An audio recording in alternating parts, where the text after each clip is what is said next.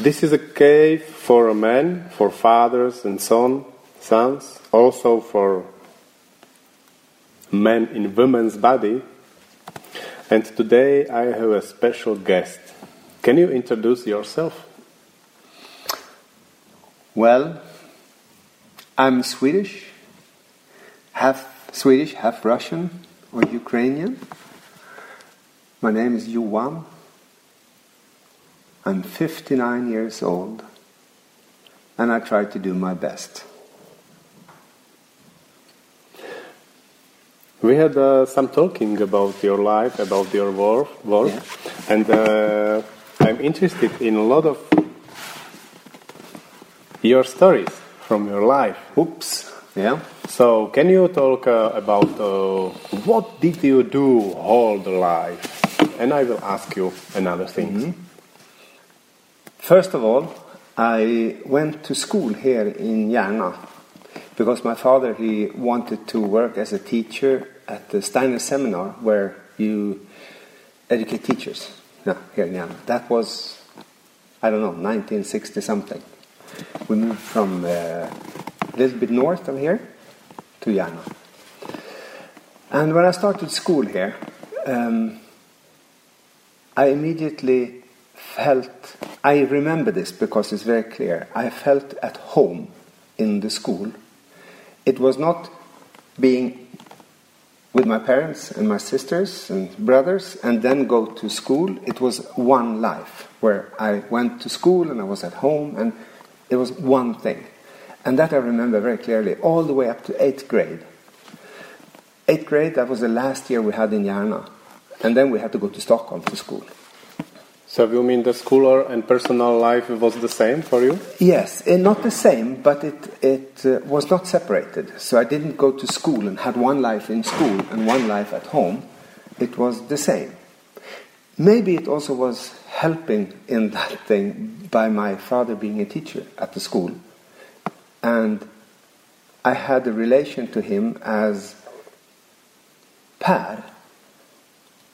When I was at school, he was a teacher, and when I was home, he was father. But he was not father when we were in school, and he was not teacher when we were at home. So I got this. He was Per. Uh, what, it- what, is, uh, what was the confusing for you in this situation? It wasn't. In the beginning, uh, my fellow students, my, my comrades, they said, Your father is a teacher. Uh, uh, is he as bad at home as he is in school, as strict? Because he was very strict. No, and I had to think. Uh, I don't know, because you see who he is. Uh, It was normal. I never had anything else. So I thought everyone had their parents at school. So it was no problem. And no, I never thought it was strange at all. Hmm. And school was part of my life. I mean, you went to school and then you went home and then you went back to school. And summer vacation was a year, a, lifetime before you could see your, your fellow students again. Oh, sorry. That way. It was a lifetime until you saw your, your friends again. And they came back and they told, uh, this summer we did and we were, and uh, now we have to go back to school. And I remember that. Maybe I was then 11 or something. I never disliked going to school because everybody was there. That's, that's where life was. So I liked school. Also, when your father was teacher. Oh yes, A was, strict teacher. Yeah, he was strict. He was gymnastics and uh, music, and maybe something else. Uh, no, not Eurythmy at that time. No, no, music and and uh, gymnastics. So it was a Waldorf school, Yeah. depending on the subject. Yeah, it was a Waldorf school. Yes. Yeah. Uh, it started in Järna and it started in a cellar up in the village, in a block with 50 apartments, and then they had a cellar, a down apartment where you had to go down into the cellar, and the windows were high up, and that was our school, and we loved it. This is really interesting situation because in Slovakia we have experience with Waldorf education only maybe 10 years, 15 mm-hmm. years, mm-hmm. but you are 50 years old man mm-hmm. who was educated in Waldorf school. How was it for you, this Waldorf education? The, like, the specialties like a eurythmy and a lot of art. Because I didn't go to another school, I had difficulty in the beginning anyway, until I was uh, about 13. I didn't know there was something else. And then we start getting friends from other schools in Järna, in the village. And they started telling us, You look crazy, you have these funny clothes on, because my mother made Russian clothes for us. So we had the coat the, belt on, and we looked maybe a little bit funny, I don't know. And they said, You look funny, you, you're antis, like anthroposophists, the antis, that was kind of. Uh, and we, or at least I shouldn't say we, but I didn't understand why they were like this, because they were fun, and we had fun together, but they kept on doing this for many years, making a separation between us and them. And I know many of my, uh, my uh, friends in the Waldorf school, they didn't understand why it was. And we got teased a lot. You, you look funny, and your mother is not from Sweden, and uh, your father drives backwards with his car instead of because he did sometimes. And uh, but it all ended when I became 15. Then it stopped. Then I think they understood the others. They understood that we were just a little bit different, but okay. So I really, I never had problem with being an early standard kid because we were actually maybe I was not the first first class here, but I was maybe the. There were three classes before me. Yeah, three years before me. So I was maybe the third year of Waldorf school in. And that was kind of fun. Why? Because we we had we could do or we were allowed to do a lot of things that I now understand why we we had a, teacher. He was German. His name was Paul Boye I was in the third or fourth grade when we got him. And he had boots up to his knees and uh, riding pants, and uh, he looked like a general. and he was almost uh, like that. And he was 65, I think, when he's. I'm not sure, but I think it was about between 60 and 65 when he became our teacher. And we thought, uh uh-uh, uh you know, no. But he was running faster than us he was smarter than us. He could catch us from when we jumped from the from the roof. He took us, and he was strong, but he was old. And as time, we had him until we were in the eighth grade, and then you're pretty. When you're in eighth grade, you're very like this to the teacher. You see right through him, or you think you do. Actually, I think he looked right through us, and he took us many trips to the mountains, to the to the sea, um, I think maybe four or five weeks every year for trips, long trips. And that is something that I remember was very good, very nice for the children, for us to get to know each other, because we, we were with each other every hour of the day. We even slept together and we woke up together. That was nice. I took that with me to the school where I am now. And how did you see him as a, as a child, as a he, teenager? This guy, yes. Boye, yes. Uh, he was ein Vorbild, um, a role model. Mm-hmm. In the beginning, we thought he was just old. And after a while, we realized that he really liked us. And he did what we wanted. We thought we told him what to do, but actually, I think he listened to us. And no, it was, he was just very, very nice. And he became a friend and I know that I, I met him in life until he died. He was very old, 98 or something when he died. So I knew him for quite a while.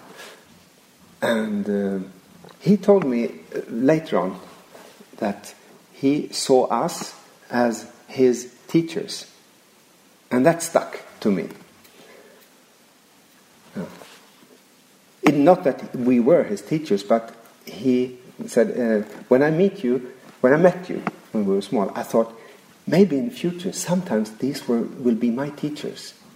And that approach I think, made him real to us. He was really interested in what, who we were. When this word became uh, important in your life? Waldorf. Uh, no, these words of this guy. Um, when I started teaching, I it was kind of fun because I was uh, in the U.S. flying. you just fly as a as a soldier. As a, as a no no uh, civilian. Civil. Civilian. Yeah. When I finished my my military service, I wanted to be pilot. I was young and I was stupid. So. But, why, uh, why, do you, why do you say this? no, no, not stupid. But I was just I, I didn't want to do anything with the children teaching. My father said, maybe one day you'll be a teacher. And I said, you crazy old man, I'll never be a teacher. and then I went to the US um, and started um, in Florida. I came to, yeah, to Vero Beach in Florida. And uh, attended the flight school there for with my brother for two years. How is it possible to become U.S. pilot for a Swedish uh, uh, young man? Yeah, uh, well, it wasn't that easy because the first two years we were on a student visa. So then we were just there taking lessons. And we wanted to become pilots, both of us. So uh, after those two years, when we had our commercial license, uh, my brother, he thought, well, I'm going to be a pilot for real. So he looked for work and didn't get any immediately in the US. So then he went back to Sweden. And of course, he met a girl and of course, he had to start working, and that's the story of his life. So he started working with something completely. He was a baker. Mm-hmm. Yeah. Not pilot. No, so he quit the piloting. So I was left alone in the U.S. and thought, well, I was flying some. I was I liked stunt flying, you know, acrobat flying. Yes. Yeah. And I liked that a lot. So I wanted to do that, but you can't live of that you can be a professional stunt pilot. Yeah, but uh, you have to be one of the world's 10 best to be able to live from it. Yes. Yeah. So I was thinking maybe I should take up being a flight instructor instead. Because I liked them. My, my instructors, I liked them a lot. They were good young, hi, good young boys, and they were, and girls, and they were very uh, determined and uh, not strict, but professional. And I like that. It reminded me a little bit of the military, where people know what to do. They know the place they have and what they're supposed to do, and then they do it. And I like that feeling. So I asked, can I become a flight instructor? And they said, well, then you have to work. So I took an extra year, and then I worked as um, washing airplanes and waxing airplanes and, and picking oranges and grapefruits in Florida. It was quite nice. And uh, after a year, I had my instructor's license. So you had any special kind of um, uh, training for oh, yes. B? Yeah. For, yeah. for example, what? Um, for the flight for yes. teacher, yeah. B, B, the the nice thing about becoming an instructor is that you have pedagogic too. Yes. And uh, um, psychology also. And you have to go into all the subjects like physics and everything uh, with meteorology, the weather well, you can look and you can say, yeah, wow, it's nice weather. and then you can start wondering why and how. And I did that. So, in a way, that was the beginning of my teaching because I liked it so much to know things, how it works and why, and the airplanes and uh, making them better and shifting weight to be able to do things in the air. And, ah, it was so fun. And uh, after a year, as I said, I had my flight instructor's license and I went to California. Took a motorcycle and went through the US for a month, and then I ended up in California in a small Indian reservation on the east, on the west coast, Covelo. It's Round Valley. It's a small Indian reservation. And what was so attractive to you in this place? In that place, yes. uh, there, there was a Waldorf school. In an Indian yes. reservation? Yes. Waldorf school? I've been there. I had been there uh, four years, uh, three years earlier, in, before I started the piloting. I was there with Helena. You know? The, yes. Yeah. She and my sister and my father were in Sacramento in the Steiner School seminar there and uh, did some courses and stuff. And me and my brother went over there just to meet them. So we went and bought a car in New York and drove all the way to California and uh, helped them rebuild an old barn. So Oh. it became a school. Yes. Yeah, and that was a small Waldorf school, kindergarten, in Covelo. And they had, Helena and Anna had some children there, and Helena stayed, my sister went home. And then other people, we all went home to Sweden again, but the school was still there and was taken care by some other people. And those were the people I wanted to visit again. And I knew there was a small airstrip also in Covelo, so I thought maybe I can combine these things. So I went there and uh, leased an aircraft, a small two seater, aerobatic, so I could practice too. And I had, I don't know, maybe uh, 10, 15 students. And I started teaching in the daytime, the flight school.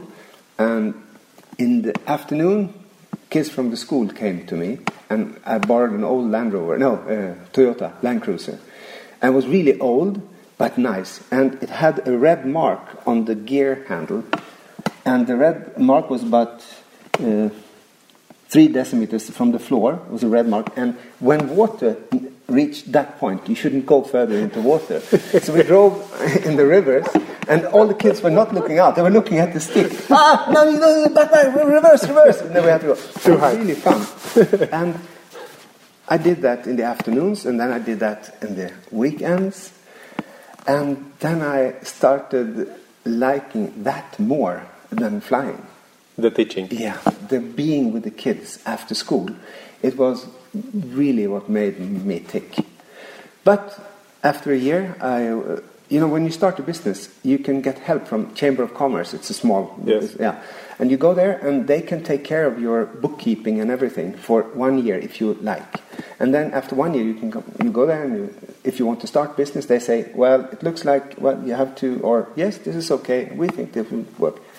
So I came there and they said, yeah, we think your flight school could, if you keep on like this, it could be something that you can live from. Where's your green card? But my green card is sent from the school in Florida. No, we didn't get any. And so I was in the country illegally Illegal. for one month and I got 10 days volunteer departures. I had to leave within 10 days or get the punishment somehow, I don't know. So I packed my things and gave the airplane back and had to do some little economic stuff but it worked. So everything was cool. And I went back here to Sweden, and Ivar and my father, they said, uh, "You know this mechanic thing. Maybe you can be. We have some students want to learn how to drive car, how to do mechanic. Can't you teach them?" And I thought, well, why not? And I guess that's where it began. Then I was teaching a couple of hours, and then I was at the mill, Saltå Kvarn, making flour and baking bread, and do a lot of crazy stuff. But anyway, but the thing that I liked to do was these children or youngsters. They were just 10 years younger than me. And that was kind of interesting because it was not teacher student, it was fellow students almost. Yeah. And then we started doing trips, uh, going to north of Sweden, going to Greece, going around. And I got more and more involved in um, what young people not need, but yeah, in a way, what they need. Wh- What I thought I could do together with them to make them so that they had more in their life to compare. Uh, when they see something, you react uh, by what you have in your as experiences, and the more experiences you have, the better you can weigh what you see, if it's good or bad, and what to do and stuff like this. And I started.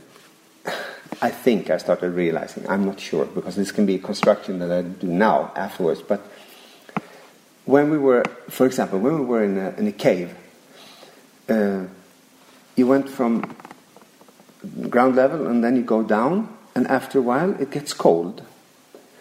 and it, but it doesn't get colder. It is four degrees, and that's it. It doesn't get colder. Why? And in the wintertime, it's freezing outside. You go down, and it's warm. It's four degrees. It, it doesn't change. And this is something, it makes something with you, does something with you, because then you realize that physics, chemistry, biology, everything works together. And it's, ah, it's so good for your thinking and for your, uh, when you are asked things, uh, when you see things in life, they say, uh, like uh, ecological farming. Well, if you don't know anything, then you think maybe, yeah, ecological, well, that's good for you. But if you know something about physics and biology and chemistry, then you realize that when you talk about ecological, you are talking about very specific things. You are not talking about a way of life or, or hippie or something. It's actually very, very scientific. And the more you know, the better you can argue for it or against it. You are not fooled. And that, I realize that whatever you do with them, when you meet people, when you do things in nature and do them right and do them for a long time, then they educate you. And that was the beginning of my, I want to do this. yeah. It's really interesting because you, you are telling about old times, but you have still the same energy I see you really be impatient with these themes. Yeah, it's wonderful. Yeah, but I guess. So how did it continue this teaching things and? This? Yeah, then I, I went beside my father and uh, Ivar Heckscher and Erik Norlin, three teachers that were very active with uh, this. What you now see, this all began in the Stone Age. It's uh, important to, to listeners to say that we are in Solvik, yeah. in the School of Per Ahlbom's, uh, which has uh, 40 years old, which is mm. 40 years old, and it's really something like uh, Summerhill, Sudbury Valley, and mm. Solvik. Mm. This is maybe three mm. most famous uh, mm. school in the world, mm. and uh, you are talking about this, about this place in Solvik. Yeah. When it when it started, it started uh, in Nibble, um, a few kilometers north of here. Yeah, you have you been there? No, no. But there was a place called Nibble, and there was this school. It moved from Järna, from the cellar things, to Nibble, where we got a piece of land where we could build schoolhouses, and we did, or they did. I was just, I was, I don't know, I was flying then, I think. Anyway, then they built. Also in Sweden, you continue to fly. Yeah. Yes. As a professional or no, only hobby? Only hobby. Yeah. Uh, some show off. Yes. Yeah, but hobby. Yeah. And uh, when they built the schools, uh, the schoolhouses, um, after a while they realized that there are there were two ways. One way was becoming Waldorf school as they were seen all over the place. Uh, normal, if you could call it, Waldorf school. Do you mean this German style? Yeah, the German style, the, where you know what to do and where yes, and why. strict by strict, the schedule, yeah, by the rules. Yeah, yeah. Uh-huh.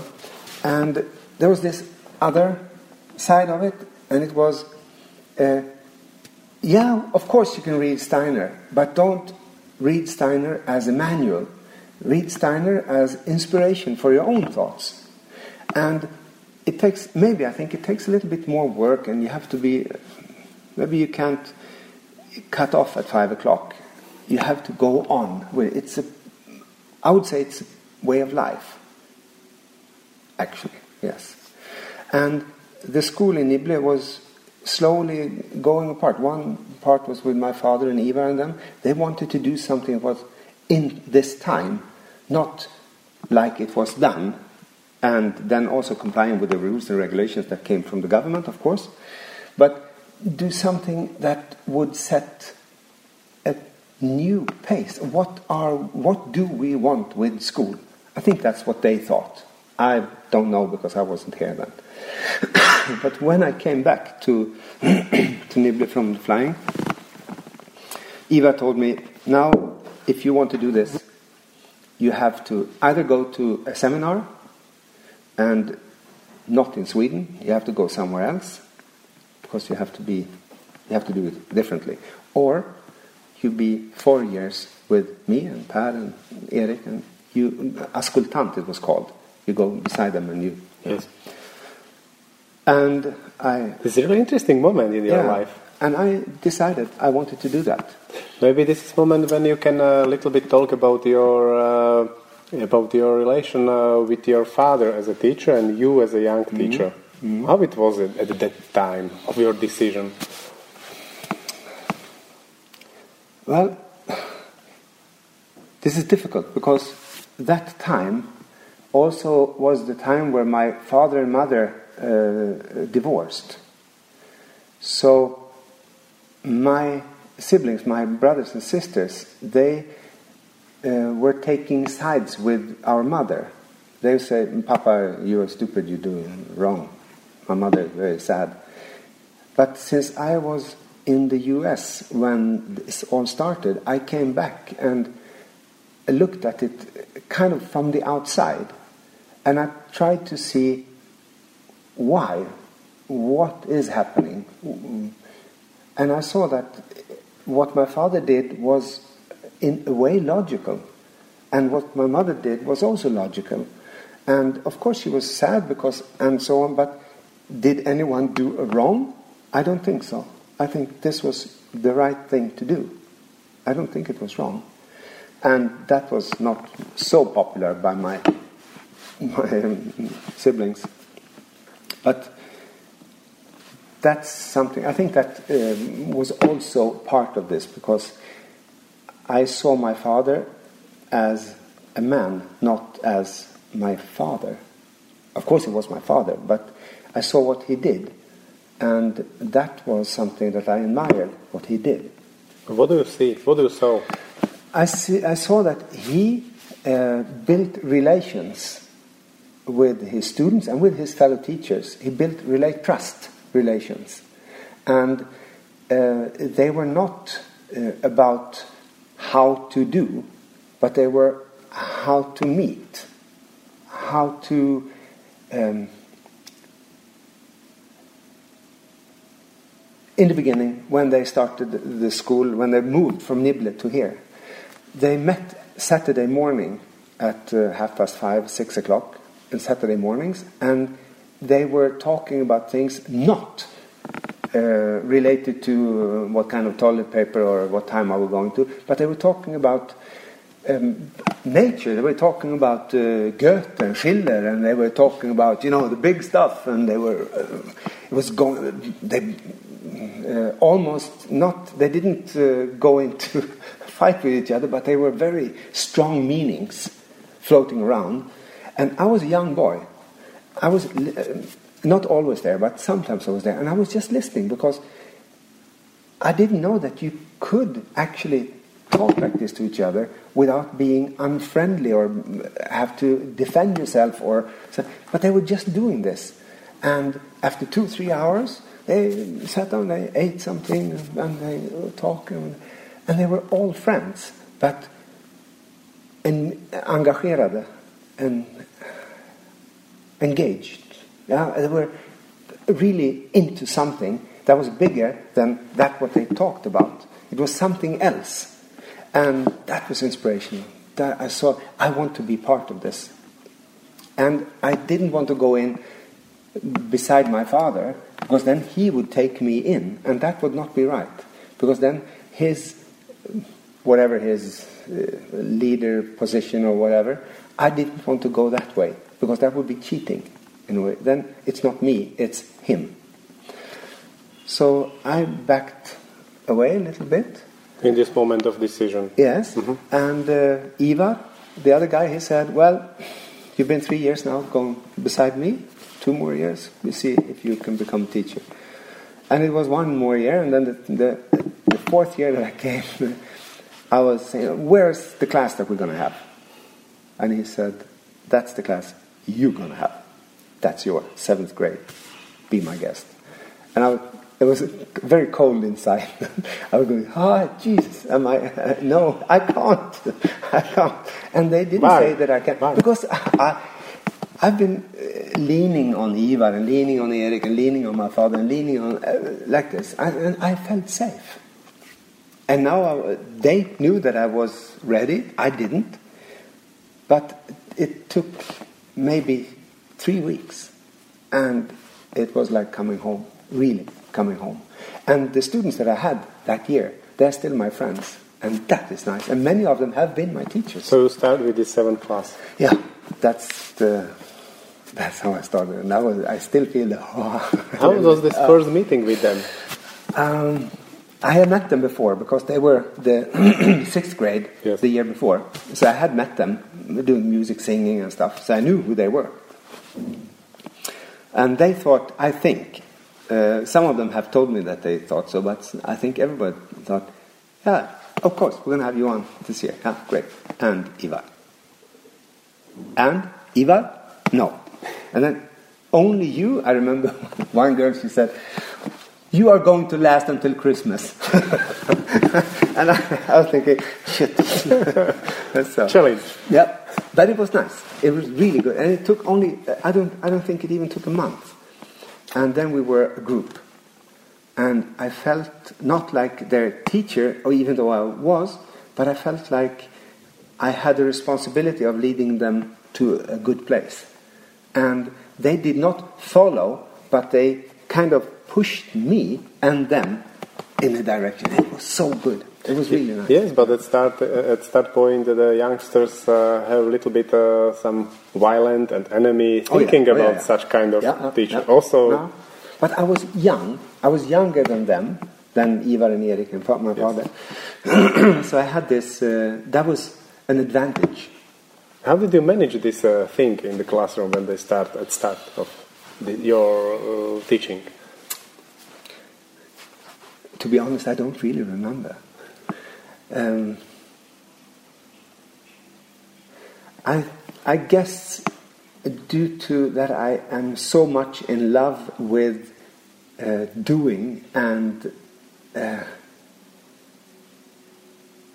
I just think they were caught up by the movement, by the uh, yeah, uh, what is that called when you have a body in movement? You have an energy.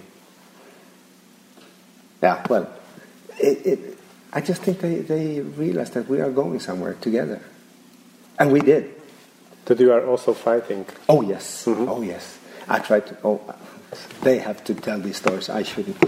I tried to be strict, and they were just making, uh, laughing at me. And uh, I was going home the first week. I thought, I'm never going to do this. This is not going to work because they are not respecting me. I'm not respected. So I went to Ivar and said, I think I don't think this is good. They don't respect me. And he said, Do you respect yourself? Uh, yes, I, I know. I uh, do you respect them? Well, yes. Wh- wh- Why? Well, yes. Are do you respect them? Are you are you their leader or are you their teacher or are you their master? Are you their dictator? What are you? How do you feel? And I I didn't know. I felt like someone who can't do this. And he said, "Well, go on. It'll be good." And I just I kept on. Then I, yeah, no, th- that was kind of fun because then I, I uh, said, "Okay, we're going to have meteorology from weather because I knew that I know." Yes. Now this is good. Now I can do something that I'm really good at. Yeah.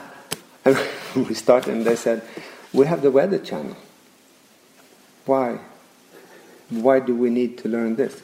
And that that's that was good because then I had to tell them why I think. To me, it was nice knowing that because I was fine. Yeah, but we are not going to be pilots, maybe. Oh, no, yeah, right, true, yeah. But you are going to go swimming, or you. I, I was thinking about all these things that you could say. You know, you need this because. Yes.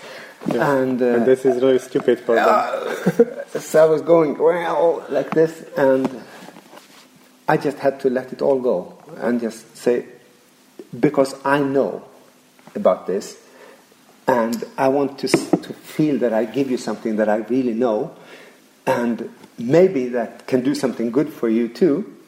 And that was kind of like turning a switch. I was honest, and they respected that.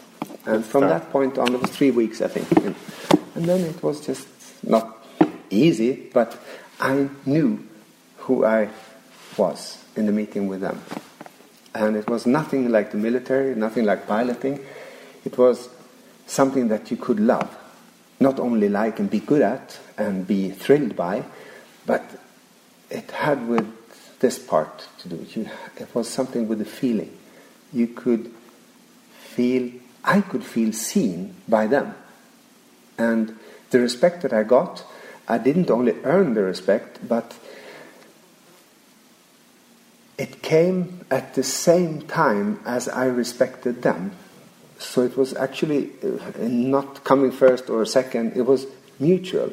And it grew into something that still is there today. I mean, when, when we meet, it's not, oh, you're our teacher, it's, you are one of us. But you were the one responsible in the beginning. And that responsibility, I liked it. And I think they knew that I liked it. So they gave it to me, and I tried to take it as a present. And, yeah. I think that's, ah, I can't say it otherwise. So how it continued this? Yeah, then I, yeah, I took them out to ninth grade. Yeah, and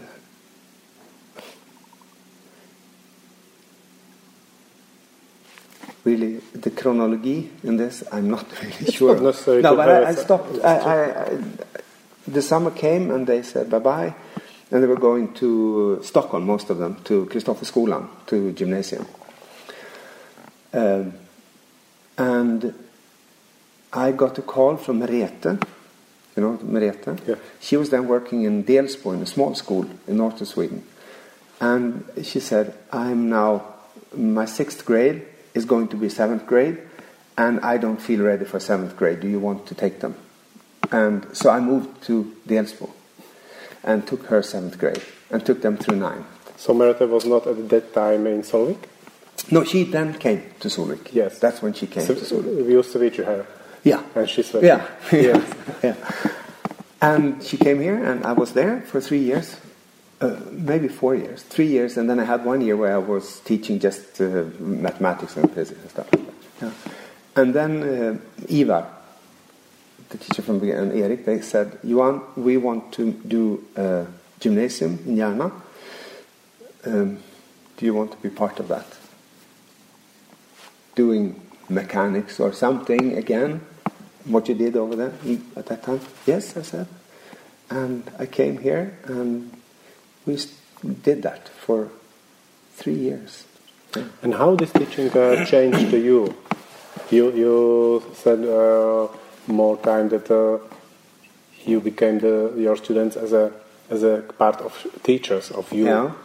So what do you feel that they they, they changed you by these years? The first group, or in general, Uh, Generally, um, uh, I realized that the truth in uh, treating when you meet a student, uh, if you do the thing in your head that you think that he is or she is going to be your teacher one day, then you do not ride on, on high horses. Because if you think of yourself as their teacher all the time and uh, you know better and stuff, and then later in life you meet them and maybe they are your teacher, how are you going to meet them? Are you going to say, well, what did you learn now? And then they are 10 times better than you in whatever.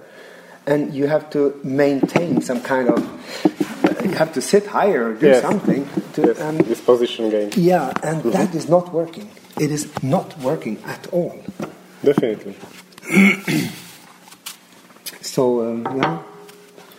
But then have you have you this uh, kind of uh, experience that you try to do such things, like be a little bit dic- dictators? Yeah, yeah, yeah. In the beginning, absolutely, absolutely. I was trying to get respect. Yes. And to be.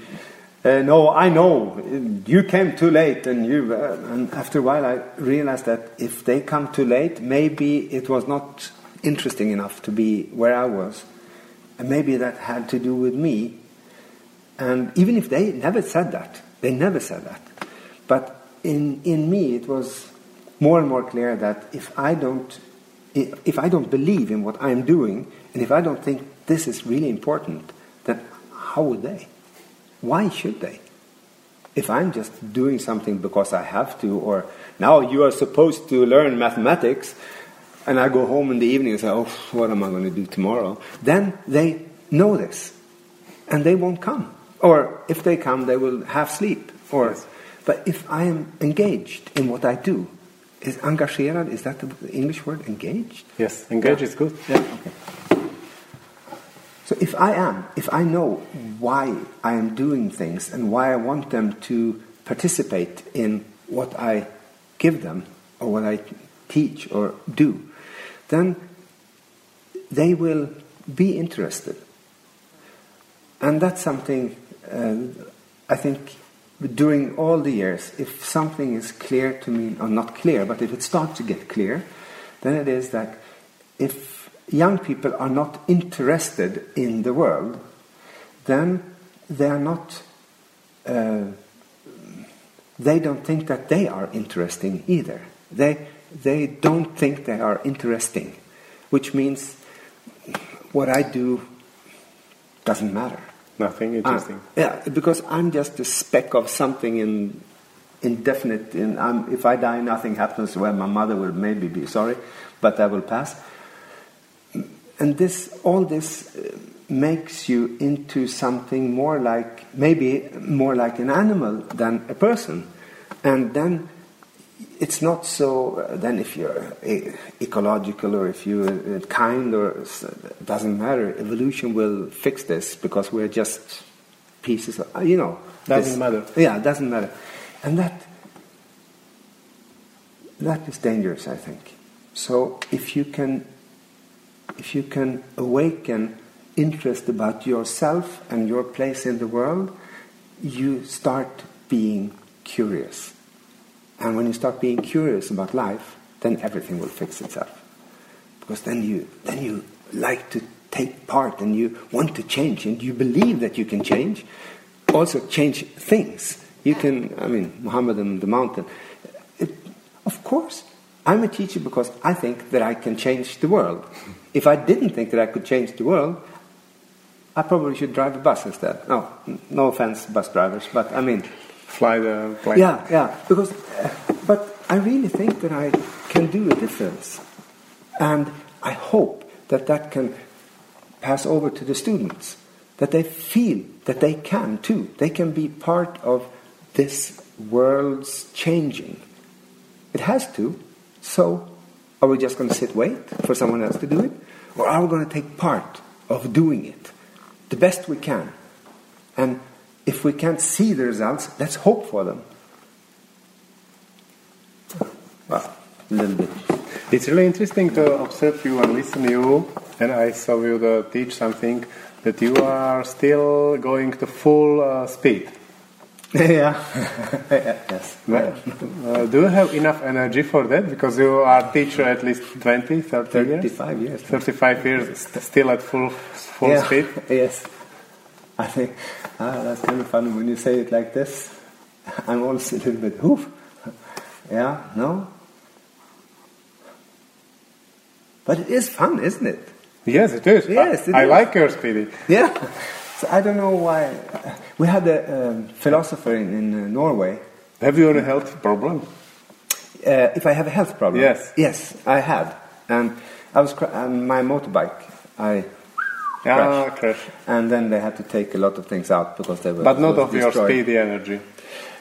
No, well, maybe I'm uh, sometimes a little bit stressed, and then my stomach goes crazy for a year or so. But uh, I don't think so. So it's okay. Yeah, my stomach is not okay, but other than that, it's pretty Yes. good. I'm doing a little exercise now. I should do more. I don't. I'm a little bit lazy now, so we'll see. Maybe Ten, in ten maybe- years, we'll see. Maybe some tasks to to learn uh, how we can uh, do and uh, and talk uh, a little bit slowly yeah, maybe. because you are a little bit old. Yeah, maybe. I have to. It's interesting thing with this motorbike because uh, nearly every pilot what I met has a motorbike. What Yeah. is it? How is it connected? I think it. Uh, uh, now, this is my thoughts. I can't speak of others, but uh, when you, this is not when you drive the bus or you drive or you uh, pilot the, the passenger plane. then that's a little bit different. But if you do motorbike and uh, aerobatic flying, then you have to be right now, right here, all the time, at no no cost. I, whatever you do, don't sleep. Don't don't back off for a second because then things happen. And when you drive the motorcycle, you balance all the time, right? So even if you don't think all the time what's going to happen, you have to be awake. In a car, you can sit and you can half sleep and oh, oh, oh, how did that? Oh, where am I? But you can't do that. In a motorbike, it takes, and then you go away, and that's it. And that might be it, really.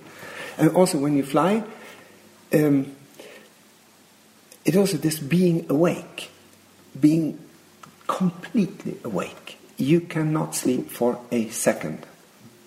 You have to be awake. And it's so good. It, it, feels good. Maybe it's adrenaline. I don't know.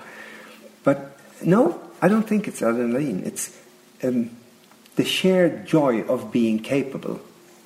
That's it. It's in the moment. And you can't be more in the moment than right now. Maybe this sounds stupid, but. No, and, and I I, think- don't think it has with speed to do. It doesn't, because I can go 150, uh, 250 on the motorbike. It's not a difference. It's just, of course, I know it's more dangerous to go fast, and it's stupid, maybe, but it's not. I can also go 80, and it's still the same because other things are maybe it's not as dangerous because people come out in the road and you can see them. You can, but if you go 250, you will smash. But Yes. other than that, it's the same being here right now, not in the future. Maybe a little bit because you have to have eyes, but you have to. And if you do something, it goes a little bit. If you keep on being afraid of what happened, then you can't be there. Then you are afraid. Then you are behind you. Then you can't do it anymore. It's when I crashed, people said, "Why are you still driving? You almost died. Why? Why? Why on earth are you crazy?" And no, I'm not crazy. How, how was this first moment when you, after this crashing, uh, started your motorbike? But that motorbike, I never started again because it was small, small pieces. so another, yeah. another one. yeah, yeah. I- I never. No moment never- to, no. to be fear. No, because I knew why it had happened. And I think that I learned something, and that will not happen again. So tell the story. Tell the story about your No, it was very, very, very simple because we were uh, driving many motorcycles, uh, 50 or 60. Uh, north here, going north from Järna north to Stockholm. No, even further, Norrtälje, far away. And small roads. And when you go, you go one left side and then one about uh, 15 meters behind on the right side. And then again 15 meters behind on the left side. and, Yes. you know, like this. Huh? So you have maybe, um, we're driving 70, 80 kilometers per hour, and then you have about uh, 60, 50 meters between. And then you have one beside you, like 20 meters in or something. Yeah, maybe or even closer, like 15 meters and seven. Ah. Well, anyway, and this is the way you go. You keep your place because it's important. Yes. Because if he stops here, then mm, I won't go into him. If he goes here, I will go into Yes. him. Yeah. So you have to keep the places very strict. And it's like formation flying. Yes. So you go, and it's really nice when it starts flowing on these small roads, and you keep on your side, and everything. And it, ah, it's such a good feeling.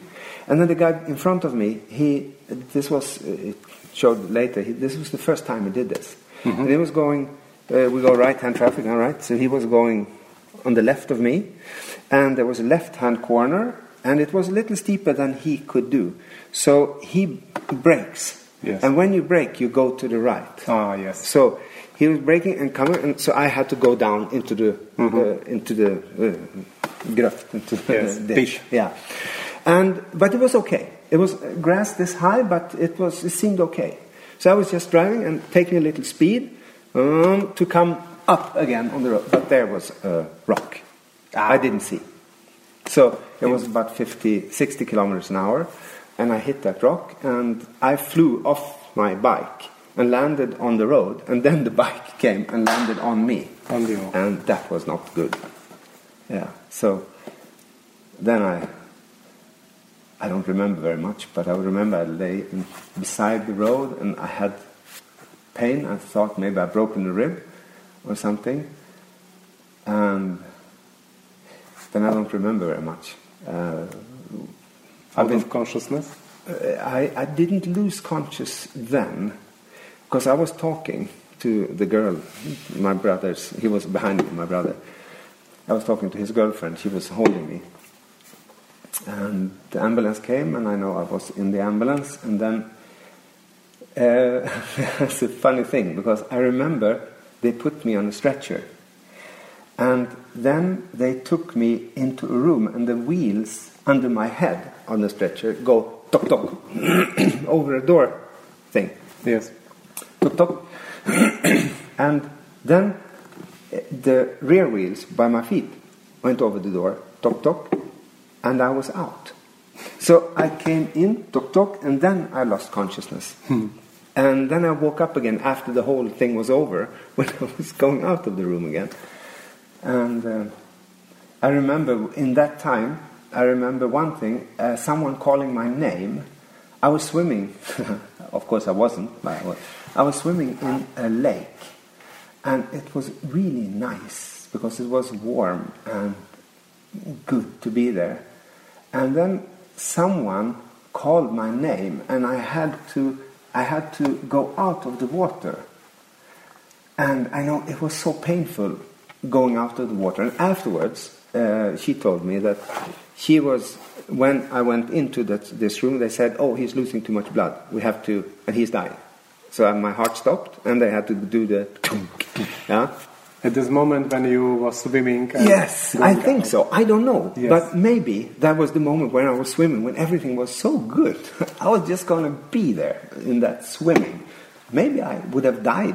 It's interesting because this. I have similar experience. And Yeah. what was about this wake up moment? Ah, it was, it was so painful, and I hated it. I wanted to go away. I, I didn't want. I wanted to swim in this thing, but she said to me that she was uh, calling my name, and that I heard. I think, because I, I do remember when I was in the water that someone was calling me. uh, That I had to go up, and it could have been her. I don't know. I really, I don't know because I was not completely there. But she was my angel anyway, and she still is my angel. Oh, that was interesting. Ah, they took away some body parts, and I was a little bit lighter when I came out. And uh, it took only about half a year, a year maybe. And then I was on the bike again. Because I love it so much. And I was also flying at that time, so it has with each other to do. Yeah, I think so. Ah, it's the same thing. But one is in the air, one is on the ground. Yeah. It's interesting thing because uh, the games that we uh, play, for example, in these cars here in Solvik and children Mm-hmm. plays and your father teacher, uh, it's about this, the same. The, Mm. the be present here and now. But maybe is is it functional for you when you are when you are in another level when you are fly or ride Mm. motorbike? It's much more uh, intensive, like uh, throwing uh, sticks and these things. No, it's a little bit different, but it is the same in a way that you have to be vigilant all the time. You have to be awake. That's the thing. You have to be awake. You have to uh, see the people that you are interacting with. In, in traffic, of course, it's traffic, and in the air, it's not the it's not the other. Tra- ah, well, also, but very little. It's there. It's more that you are in three dimensions. You are actually you can fall down. Uh, from here, it's not so bad. But, uh, but when we do the sticks, it's not dangerous. The same danger, it's not. But it's the same um, being aware and being here. Not, if I think about, uh, oh, she was a nice girl, or, ah, today maybe I'm going to go swim. At the moment I do these things, then I lose concentration. I lose what's there. But I don't have to be very smart or good to do this, but I have to be present. And as long as I'm present, it works. I feel I did that a lot of times. I think, yeah, now I'm. wait, what am I going to do next? Oh, up there you go. I missed the ball. So how is it? How is it with uh, women? Because, with, because uh, women allow us as a man be present, be conscious. Mm. Do you, do you can feel this with women? or is something different, like playing? Or, No, uh, I, or I had a lot of, I, not a lot, but I had uh, three, four girls as uh, flight students. I don't know. I No, don't. I don't mean as a. As no, no, but they were not, they were as No, I don't mean. I don't No. mean uh, women as a, as a pilot, but women uh, when you love them, to to love them, to contact with I women. allow them. To, not, I thought you said to allow them. Yeah, to love them. No. Oh my God, this is my uh, sore shoe. What does it mean? Uh,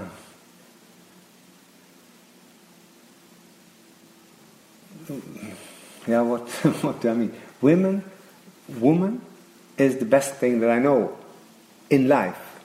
So I'm Before bike and and, and uh, before airplane. anything. Sure. Yes, and that's the hard part. If it wasn't, it would have been so much easier. Our, uh, well, now I'm older, so now I know that somewhere I can think that it is about relations and not about love. But I know I'm trying to fool myself a little bit because it is still the thing that I think is most like the being that we are when we're not humans. It has to do with that feeling of love. It must be. Okay, I'm, uh, I have a theory. when I was 20, yeah, when I was 25, I was starting this flying business. I met a girl, Maiken. She was a former student, and uh, mm, with whom I now have the two children. that I have. Now. Yeah. Yes. And um, when we met, uh, she asked me. She was a, she, she was uh, she was 16. I was 26, and she asked me, "What is?" Uh, uh, she heard about reincarnation and stuff like that, and anthroposophy, and she was a Steiner School uh, student, so she had heard these things.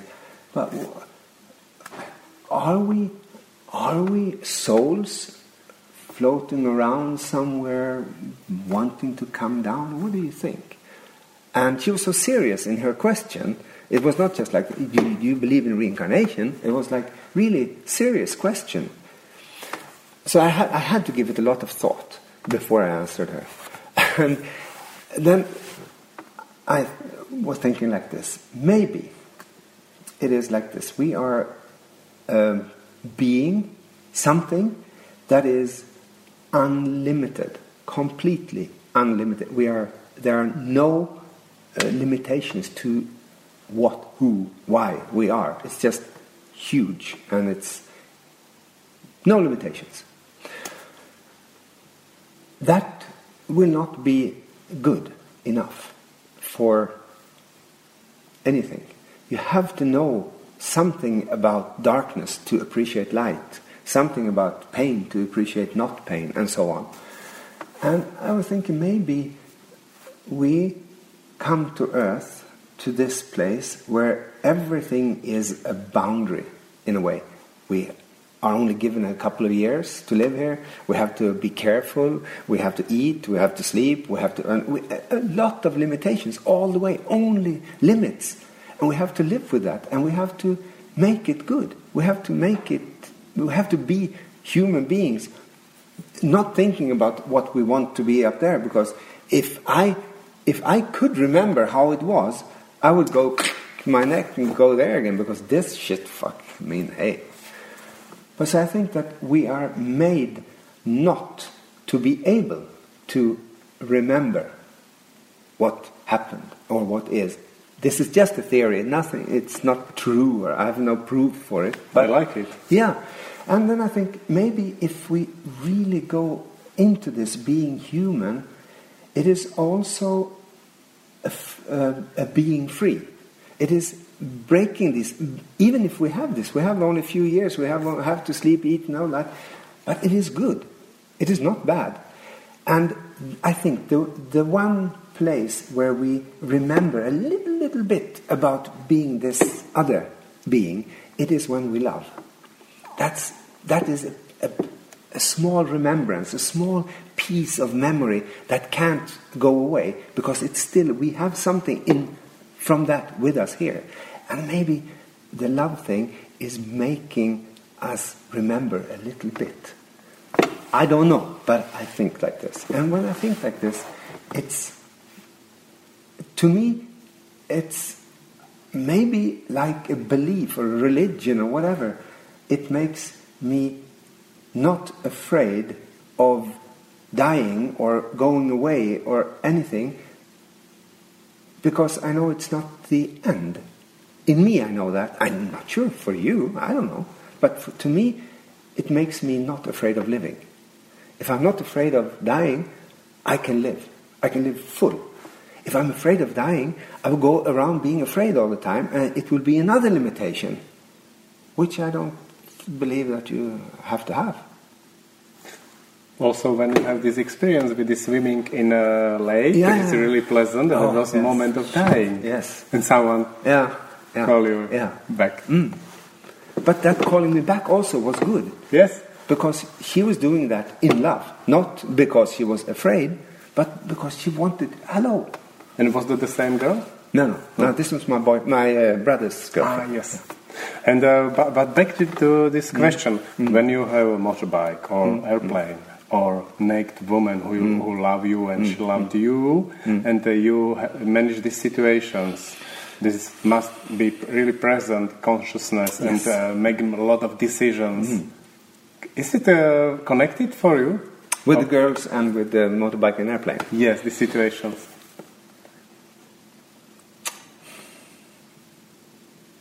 Hmm, good question. Never thought about it.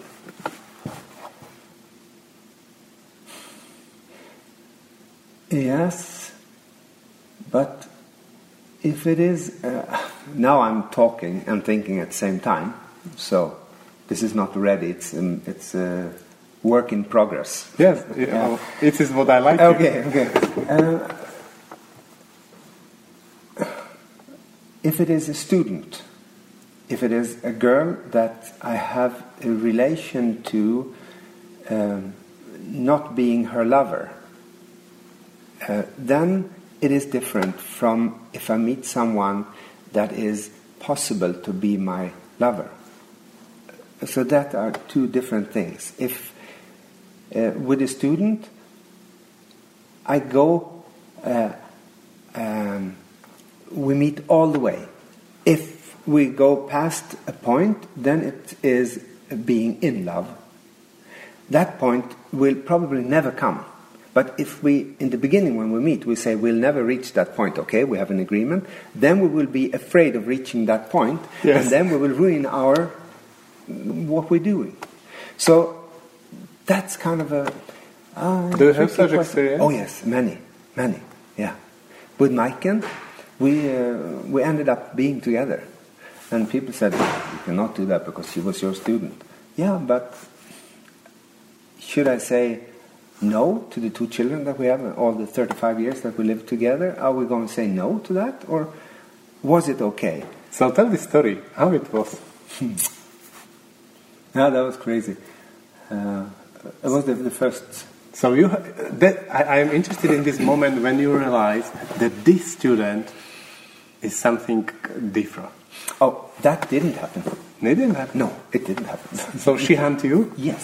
uh, My wife is also messy. Yeah, no, but it was like she was uh, uh, the seventh grader, the first seventh grader I got in Nimbuskola.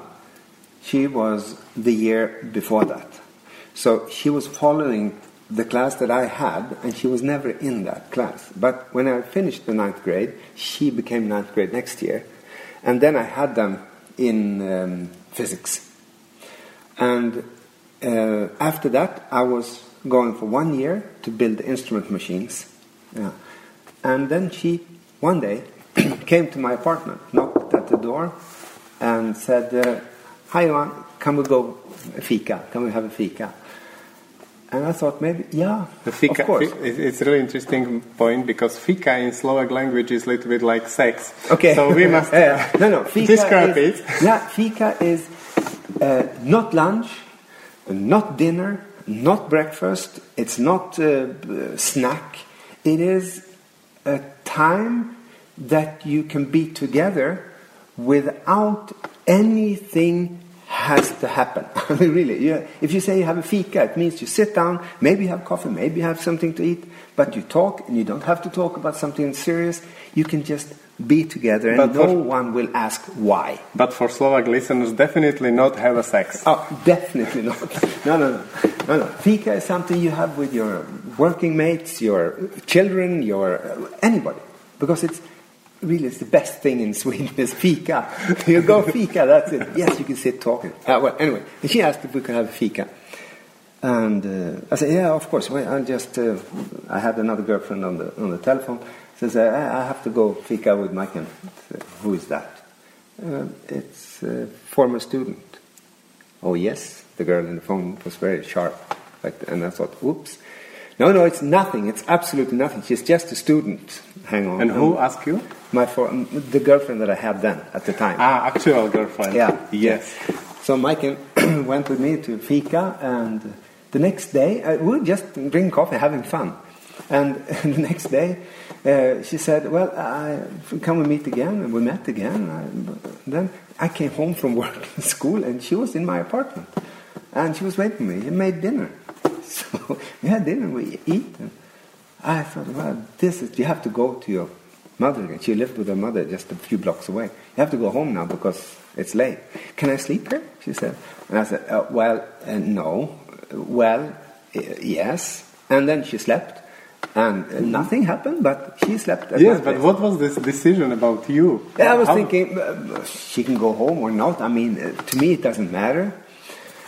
In the morning, my then girlfriend came to the apartment, and she came in, and on the sofa was Maiken sleeping. And who is that? That's Maiken, uh, the girl we were talking fika, uh, having fika with yesterday, and she was sleeping here now today. And now things started getting complicated. and Maiken uh, was the winner. She stayed in this, not fight, but in this Confrontation. confrontation. She stayed and she came back, and I had to tell her go home, and she came back. And after half a year almost, she proclaimed she was my girlfriend. I'm Johan's girlfriend, and I was. Are you? In this second day. No, no, no. It was like a couple of months later. Ah. She was coming to me every other night Yes. and talking and doing and Sleeping. Yeah, and we were eating and going for pizza and stuff. I was I spent a lot of time with her. And you, you was a, you was as a, you are fr- friend of her. Yes, Uh-huh. and now uh, we were. It was beginning to be something. I was getting the feeling that I had to make uh, a, Distance. a distance because this will otherwise be too close. And I was not in love with her. I was just. Uh, I thought she was nice and And does, everything. does she likes you? Huh? And that, that, do you like her? Now. No, Or that- then? there, at that yeah, I liked her, but I didn't love her. I wasn't in love. Maybe because I thought she was untouchable, in a way. But never mind. But it's She really stayed there. half year. Girls are going to your flat and talking and being Yeah, yeah, contact. But I had a lot of students coming to me. Ah, the time. So it was not, it was not uh, very complicated. Yes. But they were, the others, they were, we knew where we were. Now But I understand was- why you li- so like teaching. Yeah, but this is this is. Uh, she was also a girl, and that was also maybe a little. Uh, others were also girls, but also guys. But she came, and after about, I'm not sure about chronology anymore, but uh, something like three or four months, I had I told her uh, because now the other girlfriend was angry, and another one was also not happy, and. Uh, But you had it two, two uh, that was uh, the same time. complicated, but no, not. It's not complicated. But it was, say it was, uh, yeah. Anyway, she, Maiken was the one winning because she was persistent. She said, now she tells me that she knew that I was going to be the father of her children. She didn't say that to me, but she knew that that was going to happen. And we hadn't had sex, nothing yet. I was, no way. So I told her, no, you have to go home. You have to go to your mother. And she, her mother called me and said, you better take her home. And I was, I said, of course. and I did, and she came back. to the she came back. And this, this is how it was for about half a year. And then we slept with each other. And that turned everything. And then I realized this is. I'm sorry. Uh, now she's here. I tried to get rid of her for almost a year. I tried to say to myself, no, no, no, she's too young to go back, go away, go, no, don't. But then when I went to um, to Delsbo, to the seventh grade from Merete, then she followed me there. She said, yes, of course we are going. We are going. And I said, uh, uh, uh, and she said, no, no, we're going. So we went there. And that's where our first son was born. Yeah. And our second. And it continues today? No, we're not together today. Ah. We meet a lot and we are very good friends, but we, uh, we went apart. First time seven years ago, second time two years ago. And it, uh, it takes this break. Ha, From this uh, uh, three, three years ago, we, we started. until now, Yes, yeah. It takes this It- break. Yeah, Uh-huh. yeah. And but now we found a way, or not found. Now it is. Now we meet because we like each other, and Mm-hmm. it's no problem. Before it was a little problematic. Either I was having someone and she not, and then or I had nobody and she had, and mm, a little bit like that. But now it's free. You are also in the age uh, distance is not so visible. No, and it doesn't matter really. Yes. Yeah. So now I feel more comfortable. And I think we have better relation now than we had mm, 10 years ago, actually. Mm-hmm. Yeah.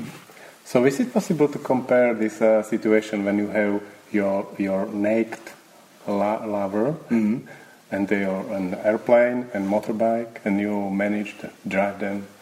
Is it is it comparable? It is, in a way, now when you ask me, it is, in a way, it is. It has to, this with being present right now, uh, that is very much alike. Because you have to see the other person as the person is right now, Yeah. not what will happen or what was, but right now. Then again, with a person, you can hurt each other by not doing any thinking in the future. Then you can hurt each other, and that's not good either. So you have to be a little more aware with persons than with the motorbike, because the motorbike doesn't care. If it breaks, then you can fix it. The, the woman you can't fix. But other than that, yes, I think it is being very much there. But it also is with the student. You have to be where the student is. And that does not mean that you have to play video games or, or drink Coca Cola and eating chips. That's not being where the student is, but being together right now, right here, at this moment. I understand because students are uncompromises uh, about Yes. this. When I stop to be present, I stop to be interesting, interesting for them, Mm-hmm. and it's uh, immediately visible. Yes, it is. Yeah, and they uh, they lose any interest. Yes. very quickly In one And- moment. Yes, and I think that's okay. I mean, it's not okay that they, that you are not a good teacher, but it's when they do that, you wake up. Yes. You have to, and then you can't go. Hey, you have to be. That doesn't work. Then you have to come with something that is so interesting that they actually wake again, or you have to ask them for forgiveness. I was not paying attention. Sorry. Yeah. That might be good enough. Yes. Yeah. Especially this bad boy or bad, bad girls Yeah, has yeah. this capability to Oh, yes. awake teacher. Oh yes, that's their job. I think uh, for yes. So how it becomes that you lead school for the bad girls and bad boys? I don't know. How it became?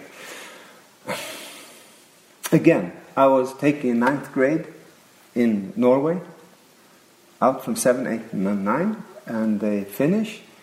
And I didn't. Uh, now my three years that I had to be in Norway was finished. Now I could go home again. But now my both sons had come to Norway. One started in school, and Maiken was also coming to Norway, and we're starting there. So maybe uh, I thought maybe we, we stay for a while.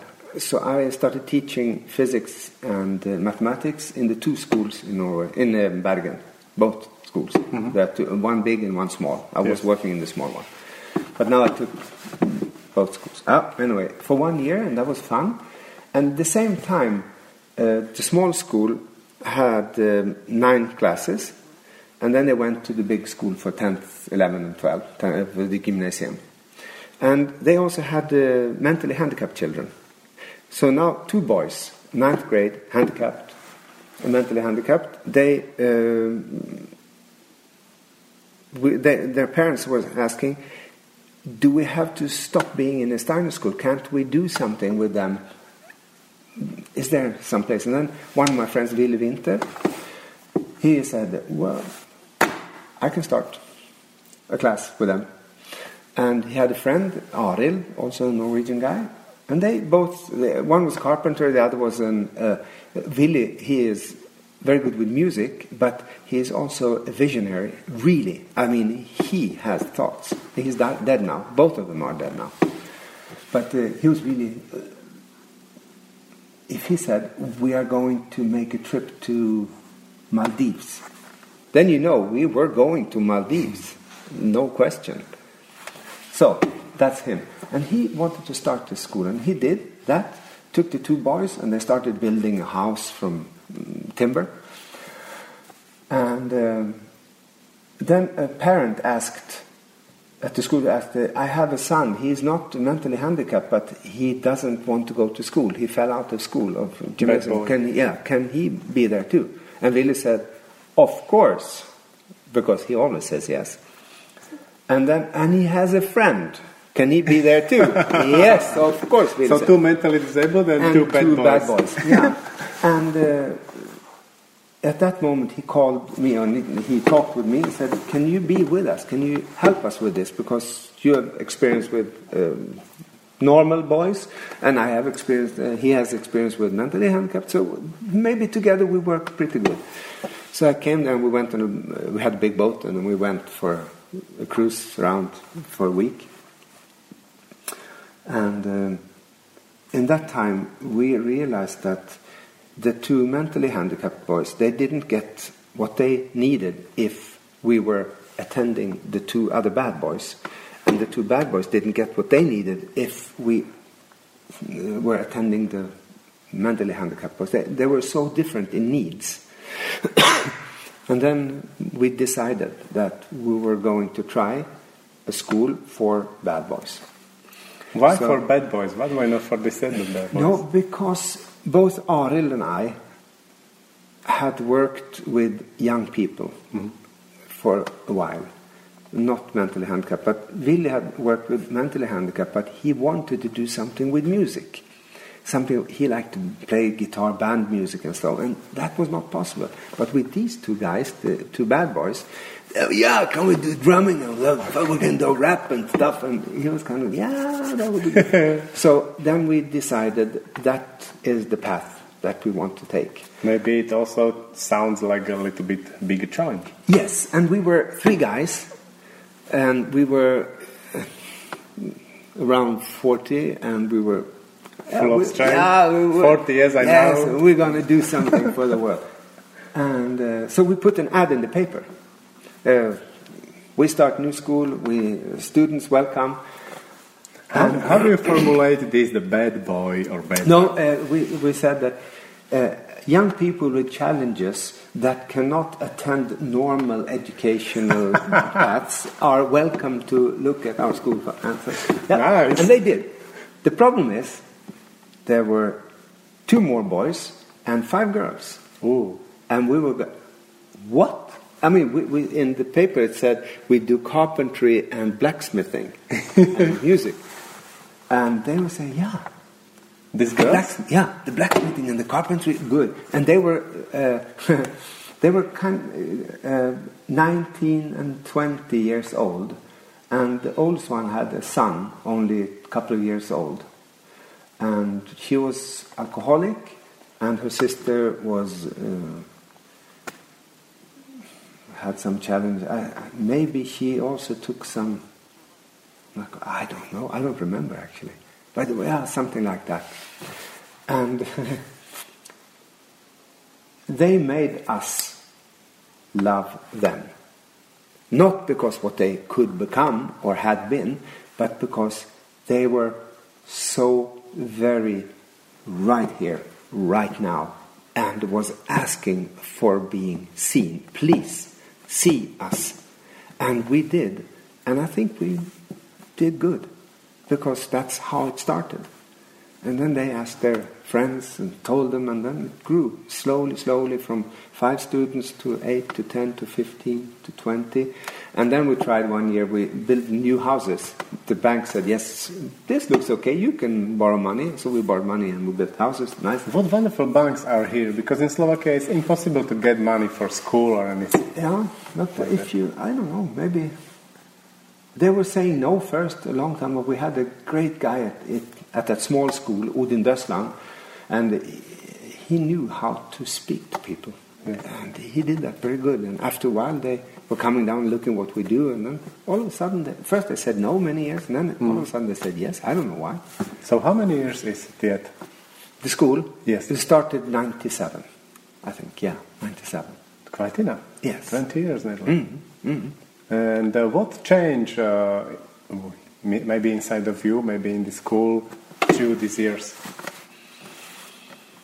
In the school, uh, change that now the students are coming directly from not so old anymore. They come 16 years old, they come to the school because they have problems in the school before, and then they know that they cannot go to any gymnasium. They, they don't even try to start, so they come directly. Not all, but many.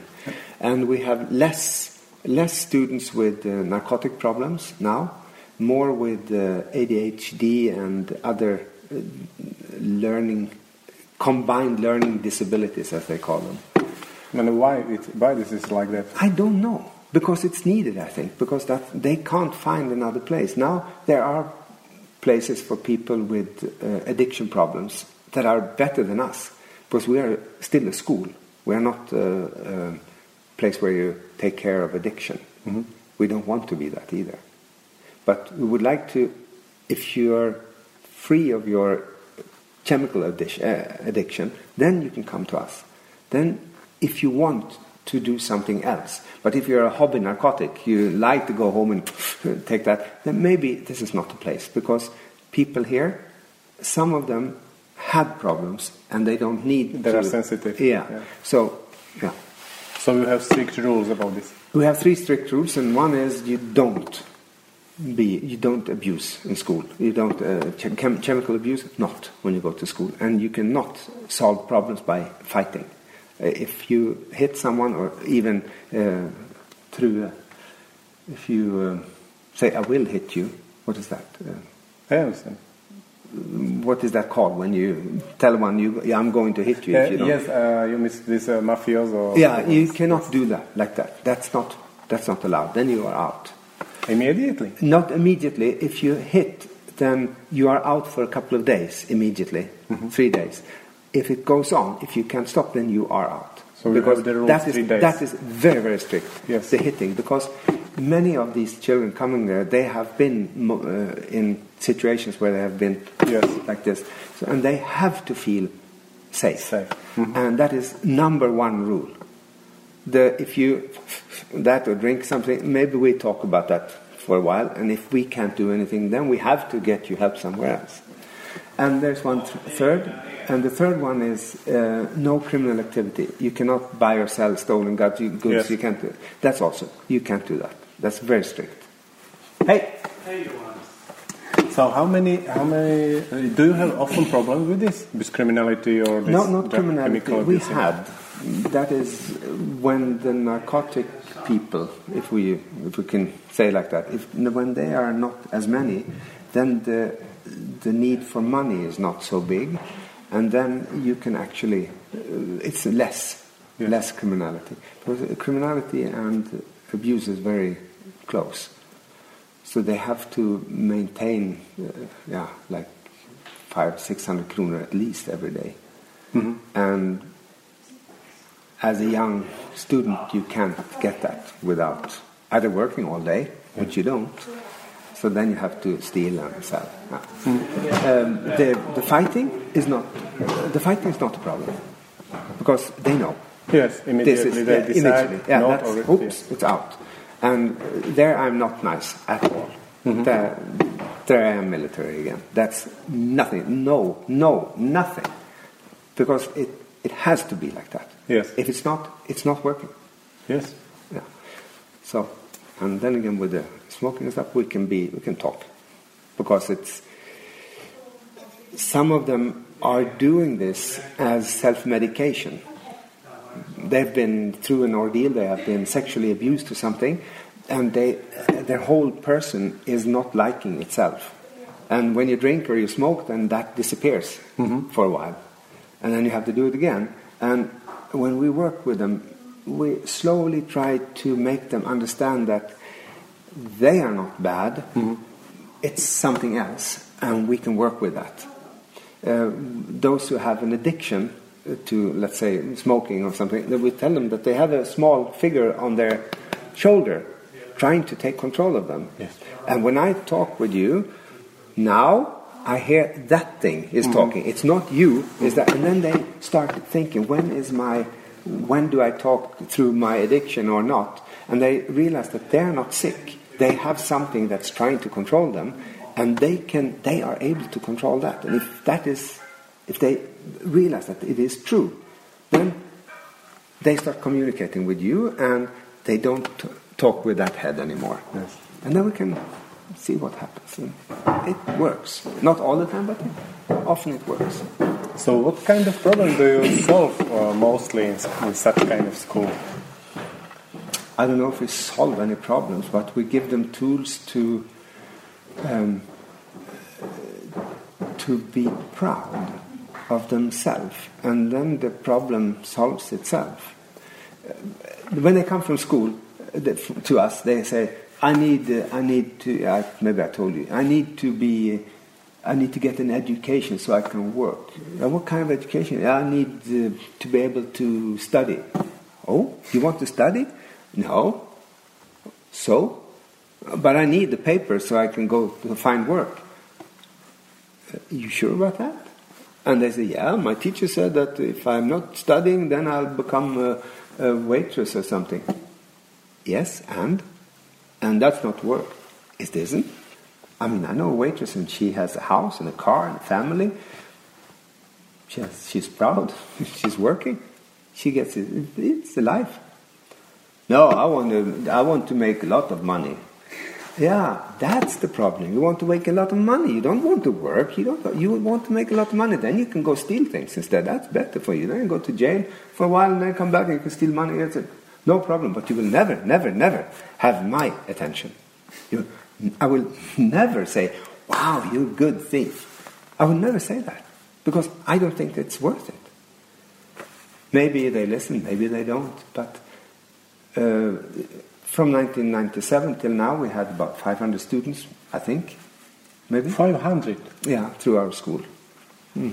500? Yes, It's quite and, enough. Yeah, and I guess we haven't made we haven't done uh, exact counting, but I would think that about 80% of them have work now. Are normal, if you can say that, people having work and doing things, having family and stuff. Very few, I think, maybe six, seven, eight, went to higher education. That's I'm saying that because I know three or four actually, but there had to be more that I don't keep track of anymore. Yes. Maybe, and there are of course some that doesn't do anything. They keep on being uh, social clients, going to get help from the government, like you know what I mean. Yes, Yeah. yes. And that nothing happens with them. They just go on. Yeah. Yeah. But then again, those who go to work, more than half of them were expected to be social clients too, and they are not. And that I think is very good. Then I'm very happy. I don't care if they are professors or not, but they are happy persons living a life with maybe kids and they're proud going to work and they come and they say to me that now I got a raise now I'm making more money than you and I say fuck you you have to pay percentage to me but yes, some kind of franchise. yeah I don't know so um, I think we don't help them with their uh, illness or if you want to call it that or whatever but I think we help them with um, realizing that there is something that they can do, and there is always someone needing them. They are needed. They are not um, just people that fill up the earth. They are actually being needed in society. And if society doesn't realize that, then they have to make society realize. Yeah. So I think that if we do anything, that's what we do. What kind of personality can be good teacher there? Good question. Uh, we have had problems over the years with people coming saying, "Oh, it's so interesting! I like working with young people. It's very exciting." And, we not say, so grounded. Not so grounded, no. And we say, "Yeah, you have to be available on telephone, twenty-four-seven, all year." But in the summer, I'm free. Yes, you are free, but if a student connects with you,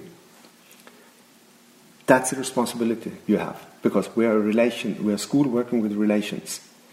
So if he or she gets a relation to you and trusts you, maybe one night he's sitting there with a syringe going, mm-hmm. No, I don't want to, but I, I have to. Hey, you want? Can you help? I'm help. Then I have to take the phone. I have to listen. Maybe it won't happen. It, to me, it happened maybe 10 times in many, many years. But anyway, maybe one of those 10 times was crucial. Yes. Then it's worth it. No question. So if you don't want that, if you want, no, I have to, 5 o'clock I have to, then it's not the work for you. You have to do something else. And also, you have to be interested in uh, you don't have to be interested, in, you have, don't have to be educated Steiner school teacher, but it is very valuable mm-hmm. if you are interested in the thoughts that are behind this anthroposophy and Waldorf. Um, you don't have to, don't read Steiner as a manual, but read him as an idea, mm-hmm. something he had thoughts in his time. If you compare them to other people that time, it was really future thinking.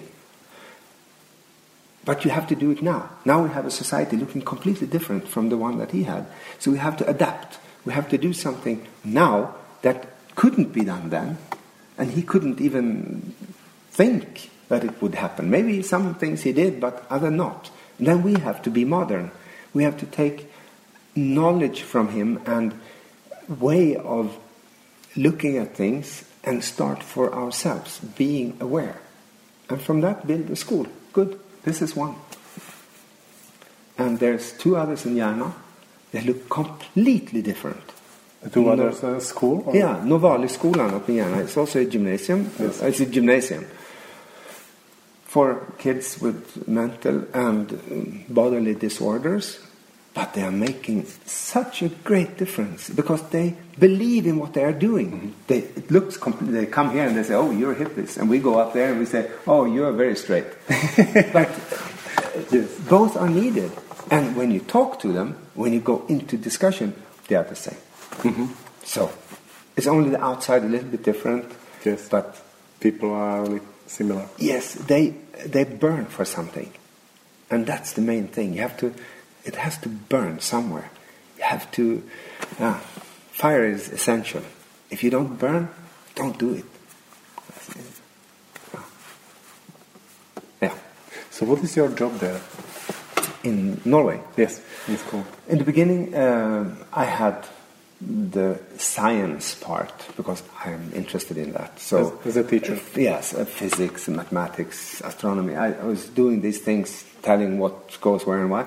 But uh, you must a little bit lower level, not for them. Yes, uh -huh. yes, yes, yeah. So it's basically if you if we look at the curriculum for standard school for Waldorf school, what I do is begin maybe sixth, seventh grade, and then slowly work up. But you cannot do the same with an 18 year old who doesn't know as you do with a 12, 14 year old that doesn't know the same thing. You have to work differently. So you work uh, together with students, but uh, on different level. On different class. level in, in each class, mm -hmm. yes. And also, uh, if you think that uh, standard school is from from uh, first class to 12, yes. then you go through a certain a way of learning things, and different periods you do different things. Yes. And now they come to, they haven't gone to standard school, most of them never. Uh, and they come to us when they are 16, 17. They haven't done this travel. Mm-hmm. So now, in maybe three years, if we're lucky, they stay three years, we're going to give them what otherwise takes 12 years. Mm-hmm. And you can't go on with the 16, you can't sit down like you do with the first grade. This is a. No, that's not working. So you have to do all that, but in another way with older people. So you have to be more uh, with the head. You have to meet them with logic, but without doing what we used to do with with the uh, 13th class, the yes, third the children. Class, yeah, there you do very much like this. But with these kids, you can't because they don't. They can't meet you intellectually. So they have, the academic level of them is very low, but the the logic level or the the intelligence level is not less. It's just another place. For example, we had a guy, boy, he was uh, 18, and he asked me, we talked about, about the Vikings. Like the uh, Vikings, well, we are going to Iceland, so yes. yeah, yeah, we talked about And he said, Johan, uh, what side did the Vikings fight in the First World War? yeah, and I was doing that. I was laughing. And then I asked him, uh, well, you know, First World War was uh, 1913, 16, there in the beginning of the 19th century, uh, 20th century. And he said, yeah, you know when that was? What is it, 19, 1954? Uh, shit, that's a hundred years ago. yeah, so that's a hundred years ago. The Vikings, when were they? Um, must have been something like that, or maybe, I don't know. No, you don't know. So, what do you know? Why do you ask? And he said, Yeah, well, uh, you said that uh, people always fight. In all history, they are fighting and fighting. So the First World War must have been very, very, very long ago. And the Vikings were also very long ago. So when, on which side was it? And I was thinking, yes, you are intelligent. Yes. With what information you have, you made a conclusion. And you, you asked, and if I just laugh at you, you think you're stupid. But you're actually not stupid. You're just, you don't have the information that you need. So, let's start with information. Now, if we have, and so we're gone. And then you see, they're not stupid, they're just on another level. And now you can fill up pretty quick. Because you don't have to tell them that the years are not so important, but to have a feeling of how history goes and why and what we are, that is important. Stories. Stories. And now you can do that.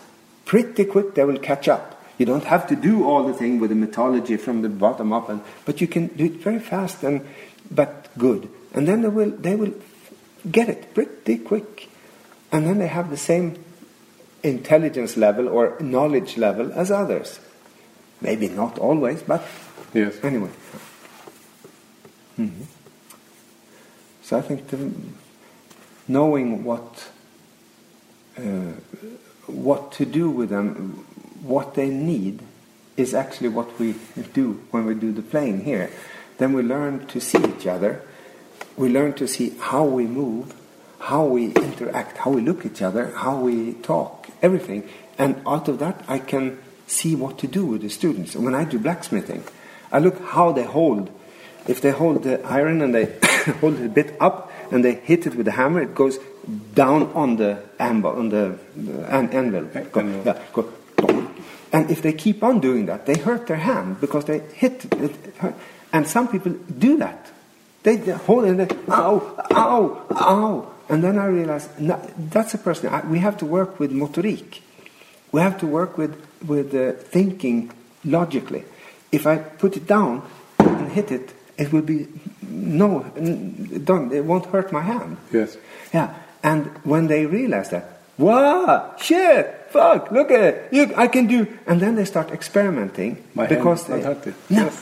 and then so, then they can do things, and they experiment. They go further on, and after a while, maybe they tell you something that you didn't know, and now you started the process. They like what they're doing, so they are curious and they try.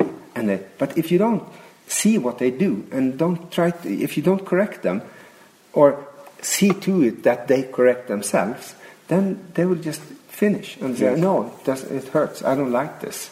Yes, because yes. So do you play with them uh, intuitive games? A lot of. So the stick things are very nice because we, we call it eurythmy. So we start with this uh, throwing sticks and we say now we do eurythmy. And after a while we do more and more eurythmy and they like it. They think it's fun. This flowing in the movement. Yeah, yeah, and move on the floor at the same time, and maybe with uh, also I do with the military, we you march, Yes. uh, and you do it at the same time. Things you uh, go in parallel, and then you go in a in a wave like this. When you go like this, then you have to walk fast out here and not fast here. And then you can turn like this. Then you have to stand still in the middle and go backwards. Yes, and uh, all these speed. things, yes, all Yes. these things.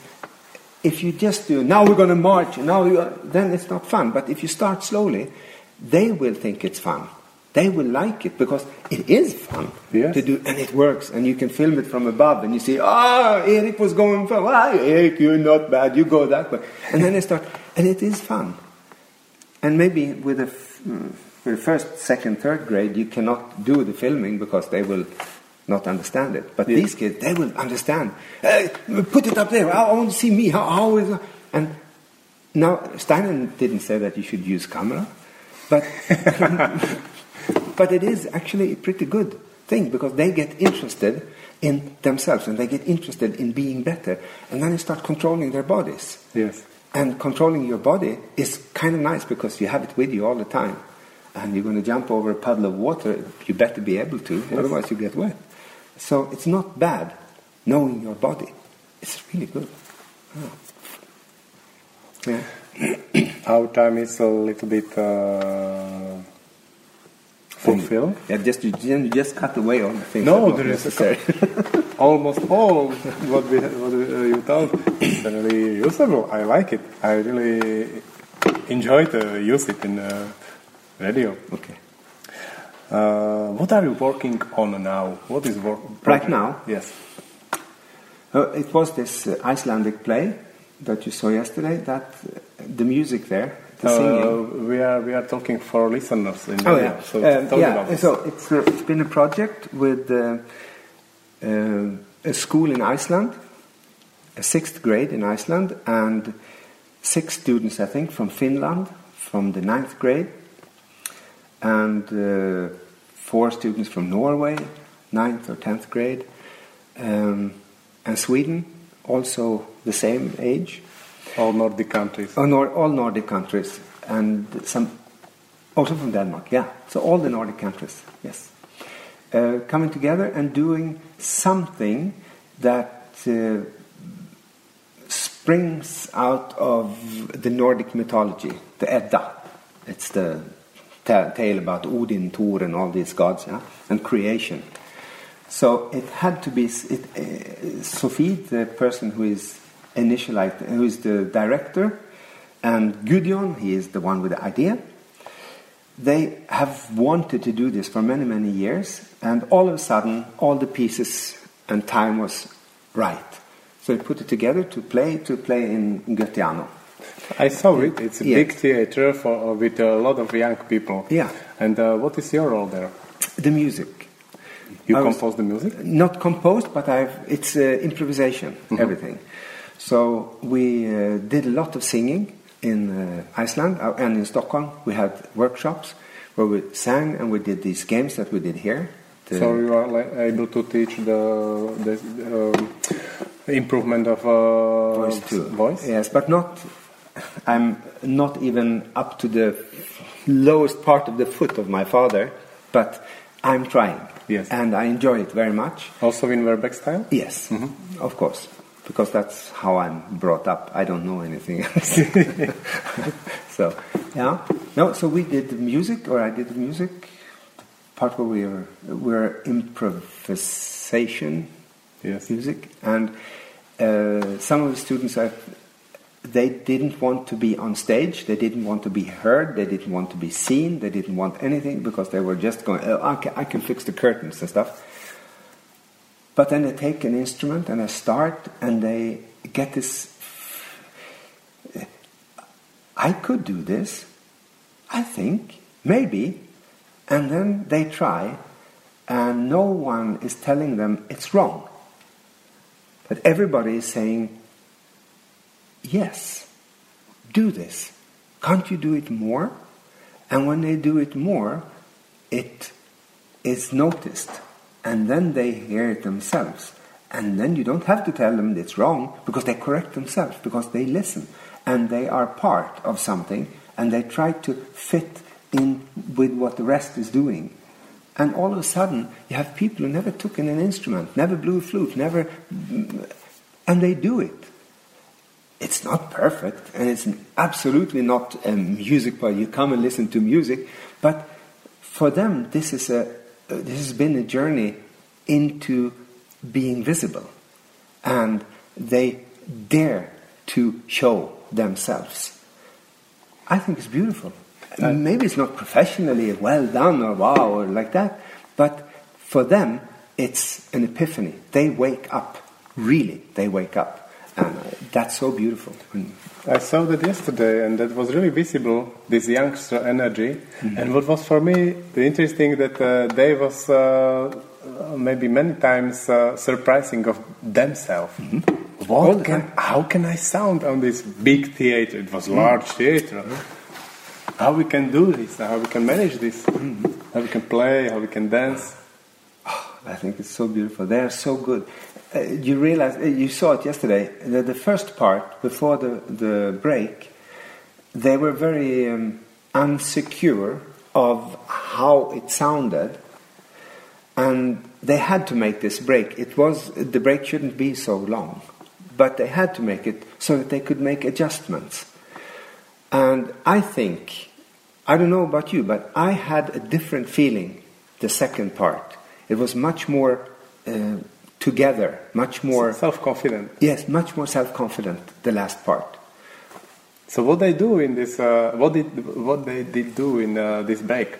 Yeah, they said to each other that we can't, we can't pretend that we are on. A, they have done this in small stages. Yes. And now it's a big stage, Yes. and we can't work as if I'm too unsecure in my voice, then the one on the other end won't hear, and he will be even more silent to be able to hear me. And that they talked about. So Yes. they had to do it differently. And he, when all the people were white with clothes, uh, white clothes and, and lights in their hands, and they were sitting down singing, uh, you remember that Yes, scene? yeah, yes. it was. I think it was powerful. It was. Yeah. Yes, they are. So good. what is another thing? What are you doing now? What are you work in progress? Uh, work in progress right now. Um, Maybe not as a job, maybe personally. Yeah, personally, it is this IP, this intuitive pedagogy, Uh-huh. because it's been uh, something that I've been doing without putting a label on it for many years. And now my coworkers ask me, What are you doing? Why are you not doing this here at school with us, the other teachers? Why are you going to Järna? Why are you going to Iceland? Why are you going to Stockholm? Why, why not here? And what does it mean to working on IP? Uh, it means that you are uh, um, trying to not go to sleep in meeting with other people, not your ideas. If you have an idea and you want other people to see your idea, you have to incorporate them in finding out. Uh, this is really strange, but uh, Steiner said you have to realize that the child is your lehrplan, your curriculum. You have to read the child as your curriculum. And this, what we do, is practicing things that make you able to read a child so that you can, when you are in a situation with a student, what your reactions will be good for that student, not bad. That's intuitive. Eh, some people say intuitive pedagogy. Okay, so it's a kind of a spur of the moment pedagogic. You just make things up as long as uh, the way you go. Yes, in a way, but you have to be a sharp tool to do the right thing. Mm-hmm. So what we are doing is sharpening the tool, so that when we are in situations, we do the right thing. It's interesting that you use. I can tell that uh, a family business mark. because uh, mostly when uh, intuitive pedagogic uh, comes as a, as a term, it's mm-hmm. Per Ahlbom your father behind. Yeah. And it's interesting that you mm-hmm. start to use the same mark. Mm-hmm. Yeah. Okay. Also, when we talk that uh, be your father's son is difficult. Yes. Can you talk something about this? What is difficulty of be a son of a Per Ahlbom? Yeah. The difficult, one of the difficulties is uh, that I've, I grew up with all this around me as natural, as I thought everybody had parents like my father and my mother and so. And then people started, when I was uh, 17, 18, they already started asking me the question that you, how is it being Per son? And I was kind of, uh, good, well, good, thank you, but I didn't think about it. But later, the difficulty is measuring up to his him. expectations. No, not his expectations, because no, no, he has his, not. But uh, the, the other, yes, uh, like uh, Sofina with this uh, Icelandic thing. She calls me and says, "Hey, you, I need someone to do the music with these guys, and your father couldn't, so could you come, please?" And I was, uh, Sophie, you know me for over 30 years. You know I'm not a musician, right? You're a music teacher. You taught me. Okay, you, you come. And I know that she, she meant something else than that, that I am my father, but in a way, I have the shadow of my father over me, thinking I can never reach that level. I will never, ever be able to do that. But I have something else. And that's the good part of being Per son, because I know I have something that he doesn't. I have all the science stuff, the, the, the eager of knowing those things at my age that he didn't have. He had other things. So he went his way, and I'm so happy for that because what he does makes that I don't have to do all that. I can take the fruits I can have the fruits from his work and work with that. I have to know a little bit, and that's, I, that's why I think it's so good that he's still alive, because now I can ask him. And he is not, I'm not here because I'm his son, I'm here because the other people that work here know me as me. And I am also his son. But that's not a drawback this time, it's good. But it's fun. When I'm here, everybody says, Oh, you person. Yeah, right. And then he comes to Norway and they say the other way around. Oh, you must be the father of Johan, right? And that's kind of, yes. It is wonderful idea yeah? of, of, at the end of this uh, talking. Mm. Yes, now I see really clearly that that is really difficult. Yeah, but it's fun too.